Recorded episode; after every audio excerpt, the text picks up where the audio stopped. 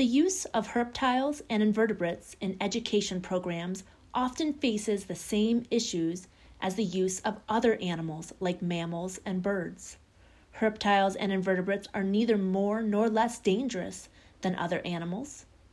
And like other animals, some are more appropriate to use than others in certain educational settings. The use of herptiles and invertebrates, however, can oftentimes provide more growth opportunities for the public, given the largely negative view that the public has of them. So, today, we are going to discuss the 10 tips for using herptiles and invertebrates in educational outreach programs.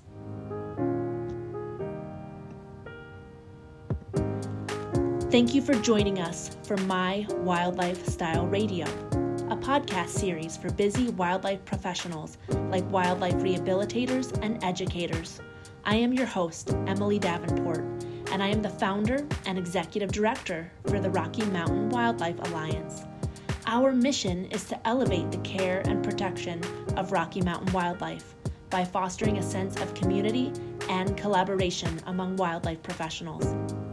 Continuing education and training is an important component of our mission. Most wildlife professionals don't have time to sift through literature reviews or spend hours watching training videos or going to classes.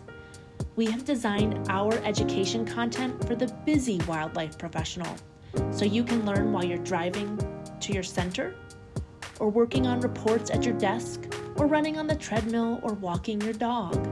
We offer these classes both in person and online. In addition, we have created accompanying handouts and podcasts like this one that complement the classes and can be used internally with staff, volunteers, and interns. We truly believe helping wildlife professionals experience learning in their preferred format and at their own pace result in better educational outcomes. It is also a part of our mission to help make continuing education more affordable and accessible so that more individuals like you can participate and become even more effective caregivers. In our first podcast of the year, we brought you a very rehab focused episode. This one is geared more towards education. Herptiles and invertebrates are one of the most commonly used education animals we wanted to create some tips to help the herptile keeper and educator. These tips include best practices for working with animal ambassadors and creating efficient programming. In this episode, we are going to discuss the 10 tips for using herptiles and invertebrates in educational outreach programs. Many of our listeners know that I have been a wildlife rehabilitator for the last six years but I also work with the largest education group in Colorado, Nature's Educators.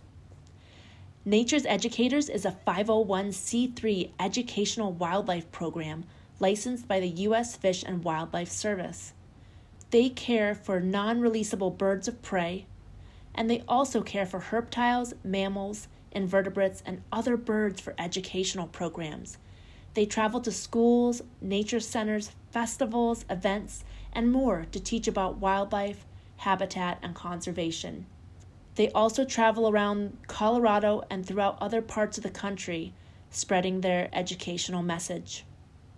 They truly try and make a connection with their audience, and they truly hope to foster respect and understanding for wildlife. These tips were a collaborative effort from several educators within Nature's Educators as well as other herptile keepers and volunteers. So it's kind of a hodgepodge, and to me, it's truly best practices in the industry. I find these tips to be universally helpful and important, so I hope that you will too. This is really not a top 10 list, and these tips are in no particular order. I hope you will take these tips to heart and talk about these tips with your staff and volunteers and add to them as the year goes on because what is important to me or another herptile keeper may not be as important to somebody else. As I've said before, I could probably do a podcast on each one of these tips alone. But here we go. These are the 10 tips for using herptiles and invertebrates in educational outreach programs. The first tip on our list, tip number one, is know your state and local exotic laws. This one's pretty simple and self explanatory, folks. Every state is different in what they allow and how they allow it. Before you get started with your own educational herptile program, make sure you are aware of your state laws as well as your city laws. They vary from county to county to city to city to state to state. It does all educators a disservice if you are potentially utilizing reptiles and invertebrates illegally. So do your homework first. Tip number two represent the animal accurately. Be sure you know the facts about each animal and make sure they are accurate and up to date. There are many old wives' tales surrounding these animals, so please don't spread them. My favorite always has to be that the daddy longlegs is the most venomous spider in the entire world. Wait a minute. It's not even a spider, is it? It's not even venomous. So consider this when you are teaching the public. Educate yourself. Tip number three you are presenting with live animals, not jewelry.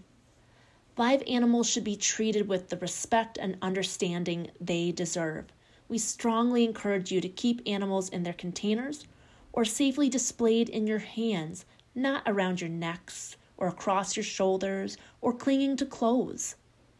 Hold them safely in your hands and keep in mind you need to minimize your movement and not fling the animals around as you talk.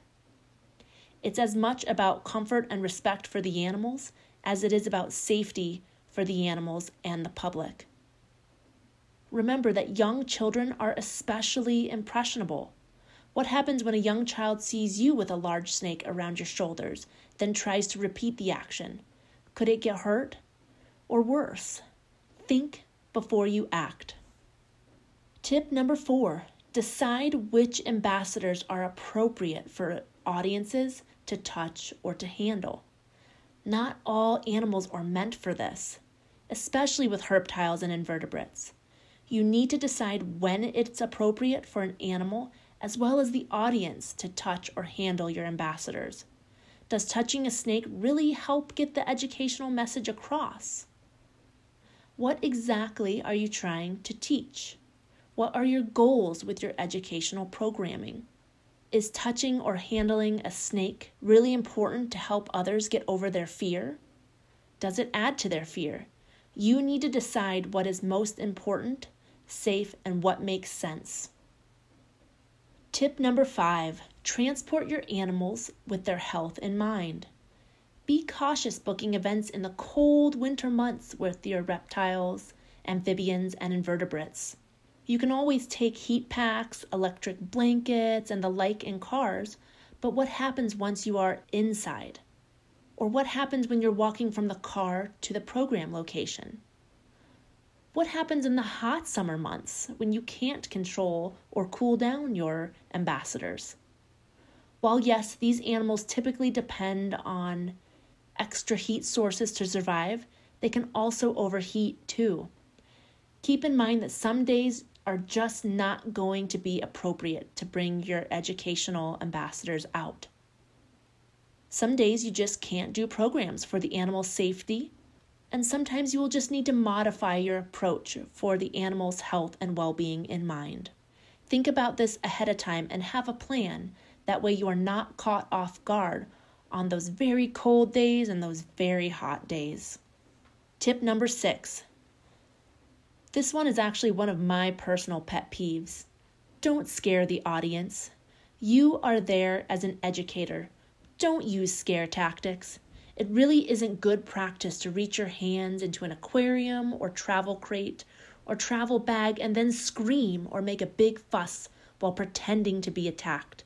What good does that do?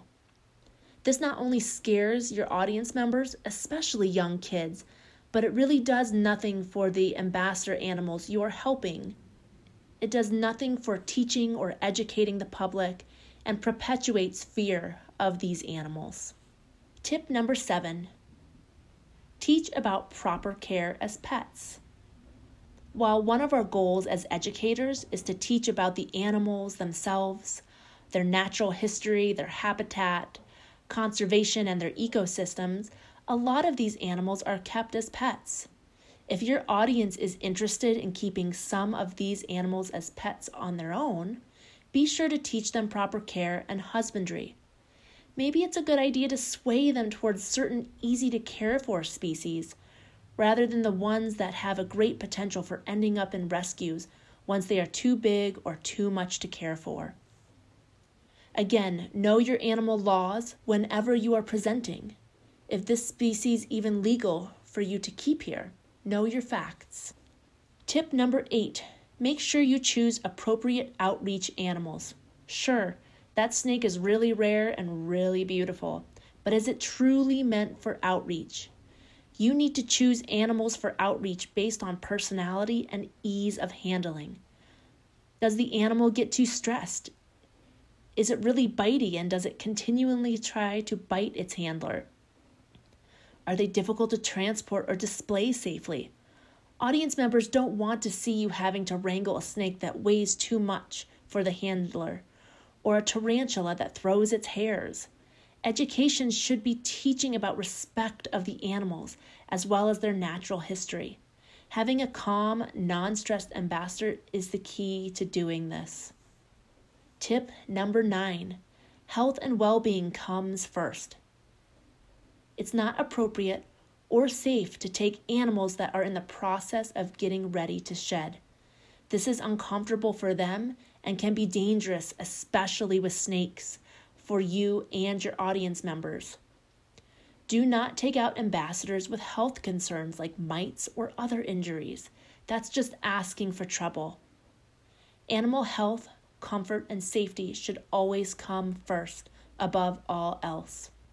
And lastly, tip number 10 no matter how many other wildlife educators and organizations there are out there, remember, there is no such thing as competition in this profession. When like minded people work together, we create a stronger, more professional, and more powerfully united mission for all. We've worked with many wildlife educators over the years that uh, will, will loan us certain species that we didn't have in our collection, and vice versa. Um, this is how we help each other and help perpetuate our message. This episode today was short and sweet, so we're out of time. If you would like to share this podcast, it is free and available for everyone. You can find this podcast and others on our website, Apple Podcasts, Google Play, and more. Tell us what you think of this episode by using the hashtag MyWildlifestyle and Radio. If you would like more information on this topic or the accompanying handout for this podcast, it can be found in our Member Center and in our Resource Center. If you would like to become a member and receive exclusive continuing education content, visit our website at www.rmwalliance.org. Also, Stay informed and follow us on Instagram and Facebook, Twitter, and YouTube.